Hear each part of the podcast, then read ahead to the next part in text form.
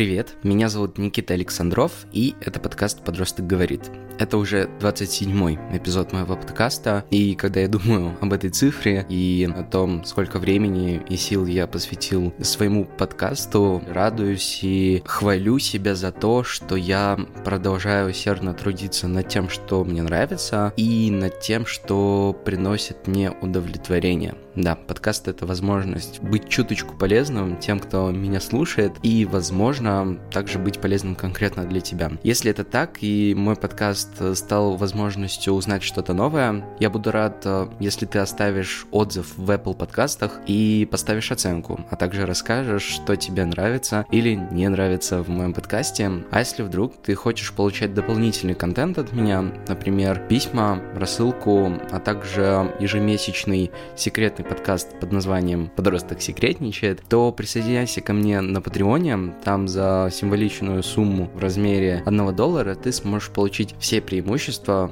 которые есть у моих патронов.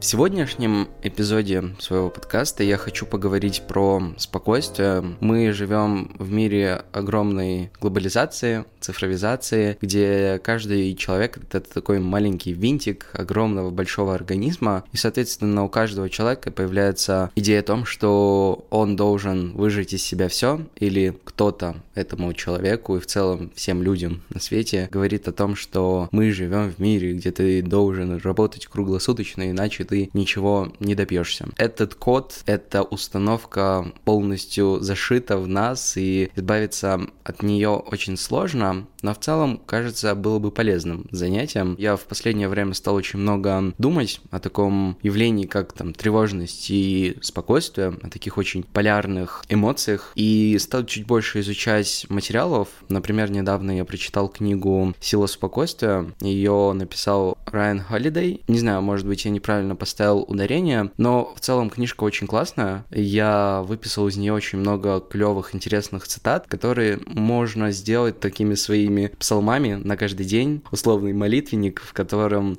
очень много классных мыслей о том, что может дать нам спокойствие, а также отдельно, как э, этого спокойствия добиваться. И очень много мыслей, которые я там почерпнул, в некоторой степени были мне уже знакомы, и в течение этого эпизода эпизода подкаста я хочу чуть подробнее рассказать о том, что мне в целом помогает быть более спокойным в этом мире, и почему спокойствие — это не только про вот это состояние умиротворенности, но важная часть жизни, которая помогает нам чувствовать себя счастливыми, чувствовать, что наша жизнь проходит осмысленно. Это на самом деле очень классно. Иметь возможность быть спокойным во времена, когда мир совершенно не приспособлен для спокойной жизни. Мне кажется, что спокойствие — это как главный оплот, от которого мы можем двигаться к повышению уровня нашей жизни. Я говорю не про материальный какой-то уровень, а, наверное, эмоциональный и чувственный, когда мы четко осознаем наши эмоции, понимаем, к чему эти эмоции двигаются и э, вообще ради чего это все происходит. Очень круто выхватывать такие периоды своей жизни, когда ты чувствуешь простую умиротворенность, ощущение, что тебе достаточно того, что вот прямо сейчас у тебя есть, и что счастье, оно вот может быть вот прямо сейчас в моменте. Все мы, наверное, чувствовали такие эмоции, когда мы, например, гуляем um, и видим закат, очень красивый и приятный, и у нас в этот момент не возникает ощущения сфотографировать его, запечатлеть этот момент. Мы просто смотрим на этот закат и думаем, господи, как же красиво и как же я сейчас счастлив в эту секунду. Это очень круто думать об этом, потому что, ну, в целом, когда ты находишься в этом моменте, ты будто отрываешься от земли и чувствуешь максимальную сосредоточенность в моменте. И в моем случае, наверное, тревожность это уже как мой стиль жизни, потому что когда ты чувствуешь, что что-то идет не так, не понимаешь, что с тобой вообще происходит, и в моменте ты думаешь, о господи, я почему-то тревожусь, я не понимаю, почему я тревожусь, окей, наверное, в моей жизни что-то происходит ужасно, давай подумаем, в чем я опять профокапился. У тебя, условно, выдался день, достаточно тяжелый, ты там поработал много, вроде бы все было в целом нормально, но ты приходишь напряженный домой, и это уже уже само по себе внушает некую тревожность, абсолютно беспричинную, для которой не нужно какого-то особого повода. Но когда дело доходит до каких-то более веских причин для тревог, когда, например, я ощущаю, что я по какой-то причине уже беспокоюсь, допустим, я допустил какую-то ошибку в работе, это, наверное, для меня вообще самый стрессовый период, потому что когда ты понимаешь, что это не понравится там твоему коллеге, которому ты должен этот проект сдать, и в моменте думаешь, господи, зачем я уродился таким невнимательным? Живешь просто по аксиоме, в которой ты сначала делаешь что-то как бы не так, а потом горько сожалеешь об этом и там до конца дня или вообще недели гнобишь себя за то, что ты сделал все не так, а мог бы сделать все так, если бы ты не был таким рассеянным, ужасным чудаком, вот как сейчас. Когда вот появляются такие причины для тревог, то я становлюсь человеком, который вот-вот сорвется с цепи, у него будет нервный срыв, и контролировать эмоции в моменте почти невозможно. Знаешь, ты просто используешь там какие-то способы расслабить свой ум, но у тебя ничего не выходит, и ты пытаешься хоть что-то сделать, чтобы ослабить вот эту хватку этой тревоги, которая тебя просто окутала всего и не хочет ни при каких условиях отпускать, и ты просто становишься человеком, который отчаивается из-за того, что у него и так вот куча, вот у меня куча проблем, например, сейчас я и так ничего толком не сделал, а мой тупой мозг еще и не слушается меня, и я не могу контролировать свои эмоции. И это на самом деле жуткое ощущение, когда ты просто сидишь или стоишь или идешь, и в этот момент у тебя внутри столько мыслей, которые каким-то огромным потоком пролетают мимо тебя, и ты не можешь их контролировать ни при каких условиях. Ты просто остаешься с ними, и убежать от них ты тоже не можешь, потому что они внутри тебя, и эти голоса не перестают утихать. К тому же дополнительно максимализм в возрасте примерно там 15-17 лет, когда ты еще особо жизни-то не прочувствовал, но при этом у тебя есть какие-то идеализированные представления о мире, о жизни, о том, вот как ты должен себя вести, о том, как твоя жизнь должна проходить, что в ней должно должно происходить. Из-за этого вот появляется такое мерзкое качество, как максимализм, и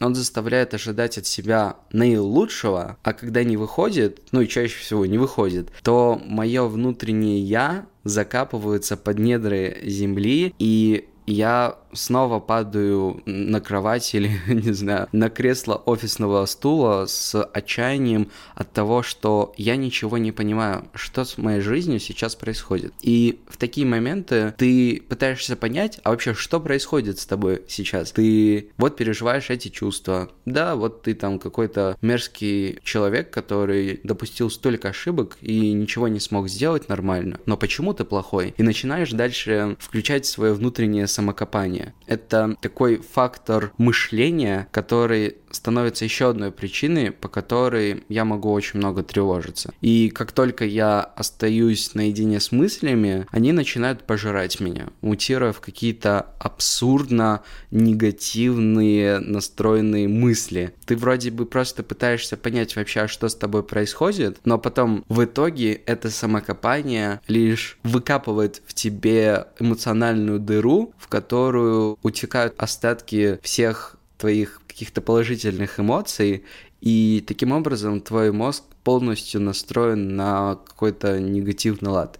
Ты не можешь себя в этот момент контролировать. На физическом уровне облегчить вообще свое страдание становится невыносимо сложным от того, что ты просто не понимаешь, как тебе прекратить страдания. Я стараюсь не доводить вообще в целом до такого состояния себя, но прошедший август 2021 года стал некой отправной точкой в моем пути, приближающим меня к депрессии. К счастью, я все это дело обернул в свою пользу. Благо, у меня появилась возможность на несколько недель полностью отключиться от мира, и уже после возвращения там на работу в город, где я вот на постоянной основе сейчас живу, когда я там от родителей уже уехал, я смог э, построить такие будни, в которых я достаточно сплю, вот столько, сколько мне подростку нужно, и строю в своей жизни такую рутину, которая поможет может почувствовать осмысленность в каждом дне, в который я проживаю, даже если в целом я не, ничего особого полезного не сделал, но там благодаря каким-то моим базовым делам, которые я себе на каждый день ставлю, я уже чувствую себя более осмысленно. От того, что, во-первых, я делаю что-то,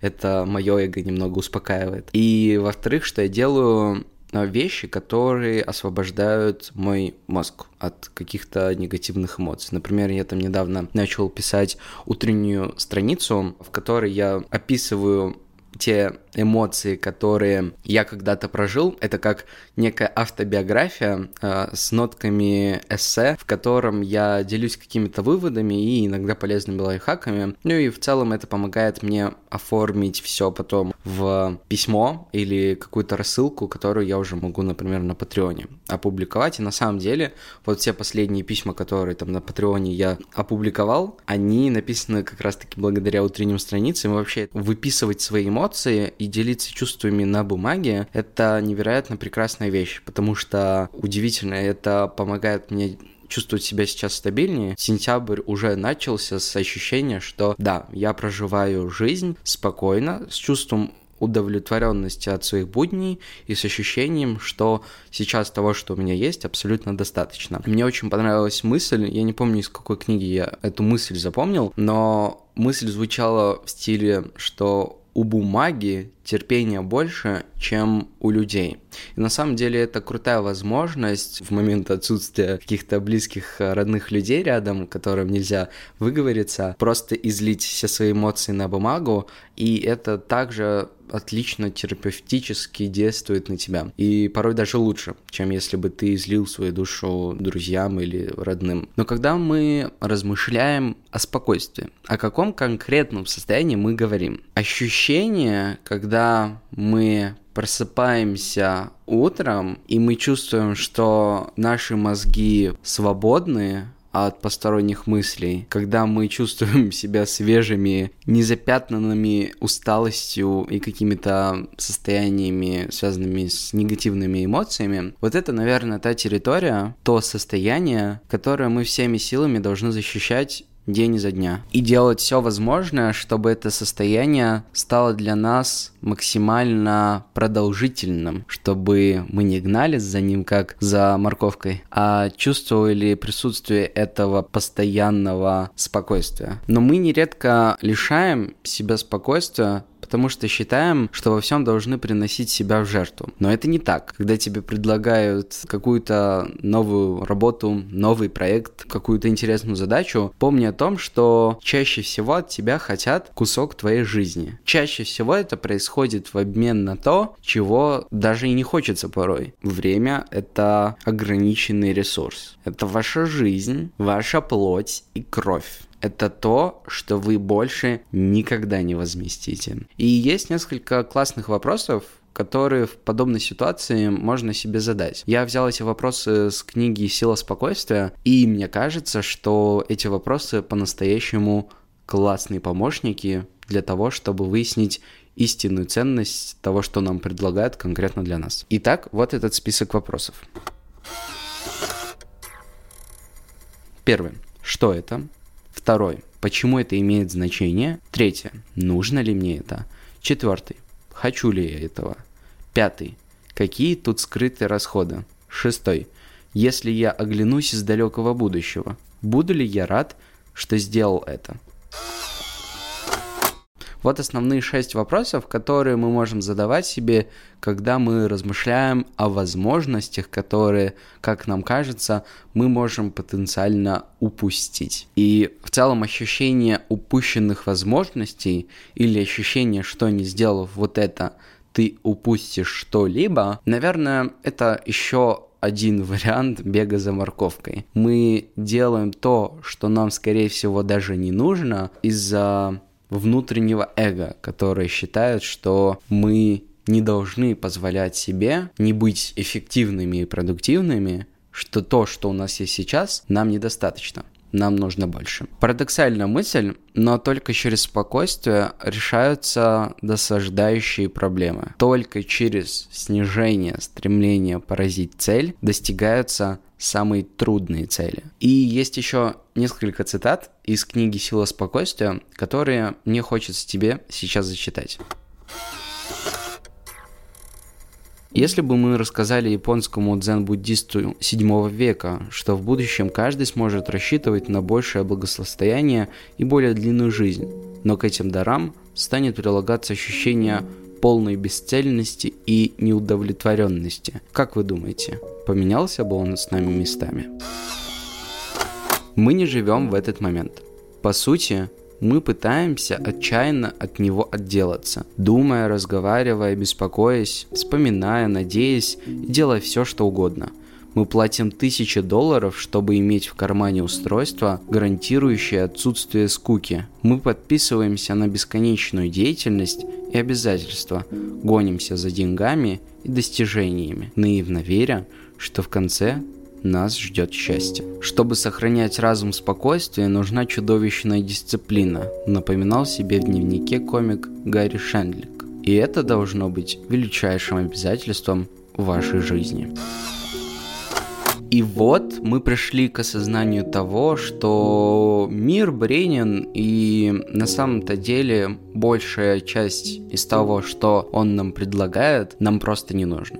То, что мы есть у себя, наши базовые потребности уже удовлетворены, это уже очень круто. И это уже повод для того, чтобы чувствовать себя счастливым и удовлетворенным. И тем самым обретая внутреннее спокойствие. Но, конечно, для того, чтобы чувствовать продолжительное спокойствие в своей жизни, для этого необходимо перестраивать свою жизнь. Но, наверное, все не так глобально, как нам кажется, но в целом мир состоит из мелочей, и наша жизнь тоже. И по мелочам, по крупицам перебирая то, что так сильно триггерит нас и заставляет чувствовать себя ужасно, мы сможем перестроить наши будни таким образом, чтобы тревога, какой-то страх и переживание о том, что, скорее всего, даже и не случится никогда в нашей жизни, чтобы эти мысли никогда нас не мучили и не беспокоили. Все гораздо проще, и важно в первую очередь провести большую работу над тем, чтобы каждое наше действие, вся наша жизнь, каждый наш день был наполнен вещами, которые мы можем назвать поистине удовлетворяющие нас. Нам не нужно гнать за каким-то эфемерным счастьем, которое вот должно преследовать нас ежесекундно. Я всегда люблю говорить не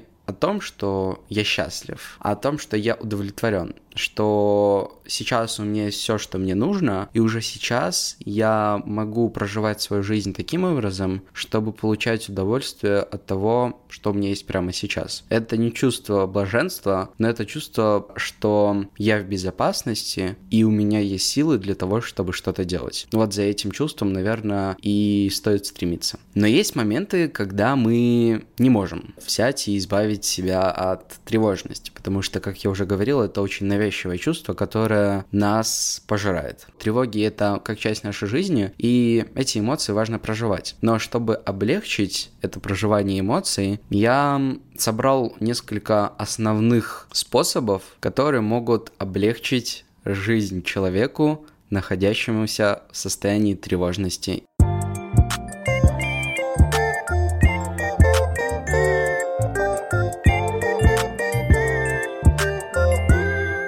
Первая возможность избавиться от тревоги – это выразить свои эмоции. Когда мысли пытаются взять над нами вверх, важно перечислить их. Например, я все время думаю о том, что не успеваю выполнить работу к какому-то сроку. Или я начинаю тревожиться из-за и перечисляем те эмоции, которые нас прямо сейчас преследуют. Затем можно вспомнить ситуацию, когда у нас появились мысли и чувства, которые теперь не отпускают. Например, когда я брался за этот проект, у меня было опасение, что я не уложусь в намеченные сроки. И важно назвать самую сильную эмоцию. Например, я злюсь на себя за то, что вообще ввязался в эту историю, там, с каким-то рабочим проектом. Дело в том, что наши непроявленные чувства и неосуществленные благодаря эмоциям действия становятся причиной бесконечного движения мысли. И как только мы сможем их выразить, круговорот прекратится. Следующий пункт – это дышать глубже. Дыхание эффективно помогает избавиться от надоедливых мыслей. Сядьте, расслабьтесь, закройте глаза, дышите спокойно, размеренно. И прислушайтесь к себе, к своему дыханию, наблюдайте за своим телом, затем как движется грудная клетка. Когда мы сосредоточены на конкретных действиях нашего тела мы помогаем переключиться с тревожных мыслей, а также снять мышечное напряжение, которое сопровождает наше беспокойство в мыслях. Следующий пункт, на самом-то деле мой любимый, один из самых любимых, это запишите то, что думаете. Возьмите бумагу и начните записывать все, что приходит в голову. Не выбирайте слов, а не обращайте внимания на орфографию, не пытайтесь редактировать себя будьте в моменте и обращайте внимание только на то, что происходит в данную секунду. Когда наши внутренние стихийные эмоции немного угасают, и у нас есть больше возможностей конструктивно думать, то можно задавать себе вопросы. Это следующий пункт, который может э, нам помочь. Зачастую мы переживаем не из-за реальных каких-то сложностей, а из-за надуманных и предполагаемых проблемах. В моем случае это абсолютная правда. И если реальность мы пока не можем изменить, то мы можем попытаться изменить наши мысли о ней. Нужно задавать себе несколько основных вопросов. Первый. Правда ли это? То, о чем я думаю, и то, что я предрекаю себе. Могу ли я быть совершенно точно уверенным, что это правда? Третий. Какую реакцию вызывают во мне эти мысли? И четвертый. Кем бы я был без этих мыслей? Например, вы не знаете, как поступить, потому что предполагаете, что какой-нибудь коллега будет сердиться. Когда вы отвечаете на эти вопросы, вы обнаруживаете, что сердиться этот человек не будет, что вы сами себя в этом убедили. Или, например, поймете, что вам важно верить в его недовольство, чтобы оправдать свои бездействия. Следующий способ, который помогает мне справляться с тревогой наилучшим образом, это гулять. Да, важно в моменты тревоги выходить на улицу, не закапывая себя в негативных мыслях, просто прогуливаться, ритмично проходя какое-то расстояние и пытаясь сосредоточиться на том, что нас окружает конкретно в данную секунду, пока мы идем. Да, когда мы ходим, мы двигаемся, но это не суматошное состояние и даже неосознанное движение. Это повторяющиеся ритуализированные действия, упражнения в умиротворенности, спокойствии.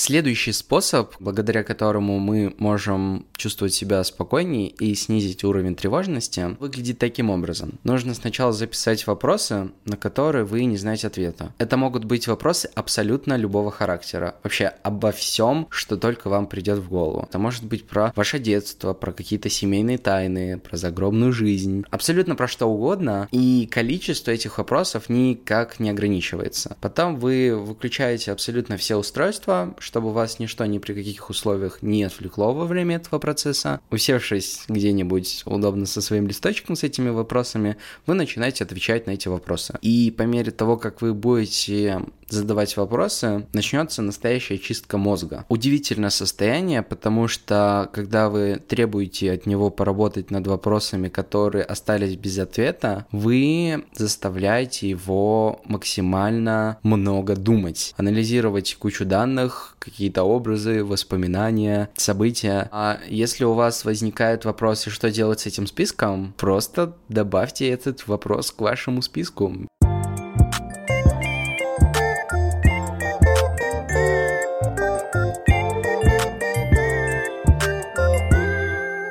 Как я уже говорил в самом начале, иногда, находясь в состоянии тревожности, ты практически не способен контролировать себя. Эмоции поступают, они начинают поедать тебя, твое самоощущение, твою самооценку, и в моменте справиться сложно. Навязчивые мысли можно рассматривать как некий такой защитный механизм, который помогает нам справляться с пугающими и непредсказуемыми чувствами. И они часто возникают у тех, кто не умеет, не может или боится проявлять какие-то свои эмоции. И находясь в таком состоянии невыраженных эмоций, мы пытаемся логически объяснить те переживания, которые у нас есть, свести их к чему-то однозначному, к чему-то рациональному. А поскольку сделать в данном случае это невозможно, мы как бы повторяем свои объяснения как некое заклинание и не можем от них как-то отвлечься.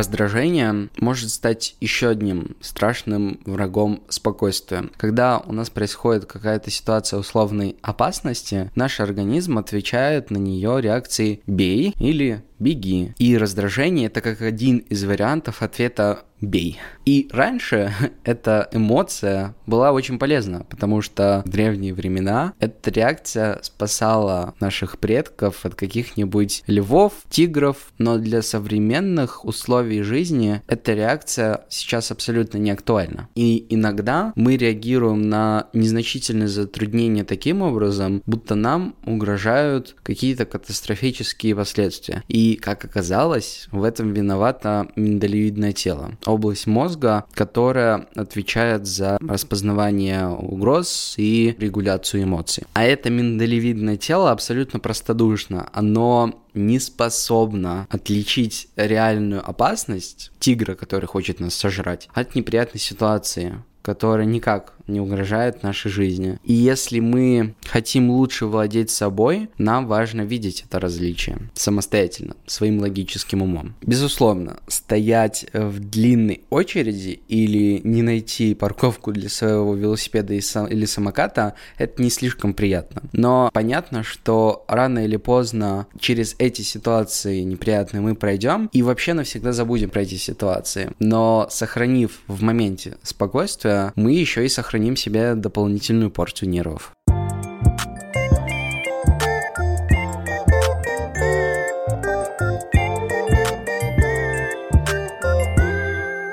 Целом, подводя итоги, можно сделать вывод, что большинство наших страхов, тревог, переживаний абсолютно иррационально. И я искренне рад, что в мире и в нашем пространстве контента чуть больше стали говорить о спокойствии, о том, как важно сохранять его, особенно в наше время. И все, что я перечислил в качестве некоторых напоминаний и идей, это работа. Это очень серьезная работа над своим умом, поведением, которое мы транслируем на себя и на окружающих людей. Важно быть усердным и постоянным в том, чтобы искать спокойствие, потому что иногда мы просто забываем о том, что спокойствие это невероятно важная часть нашей жизни. И я очень надеюсь, что те мысли, которыми я сегодня поделился с тобой, были тебе полезны и интересны. И я искренне рад за ту обратную связь, за ту поддержку, которую я получаю от своих слушателей. Это невероятно приятно приятное чувство. Спасибо тебе, дорогой слушатель, за то, что ты со мной, за то, что ты слушаешь меня и поддерживаешь. Это невероятно приятно. Не забывай о том, что у меня есть мой Patreon, где я выпускаю также видеоверсию своего подкаста каждую неделю специально для патронов и публикую интересные письма и рассылки, где делюсь рекомендациями всяких фильмов, сериалов, книг, также других материалов, которые мне нравятся,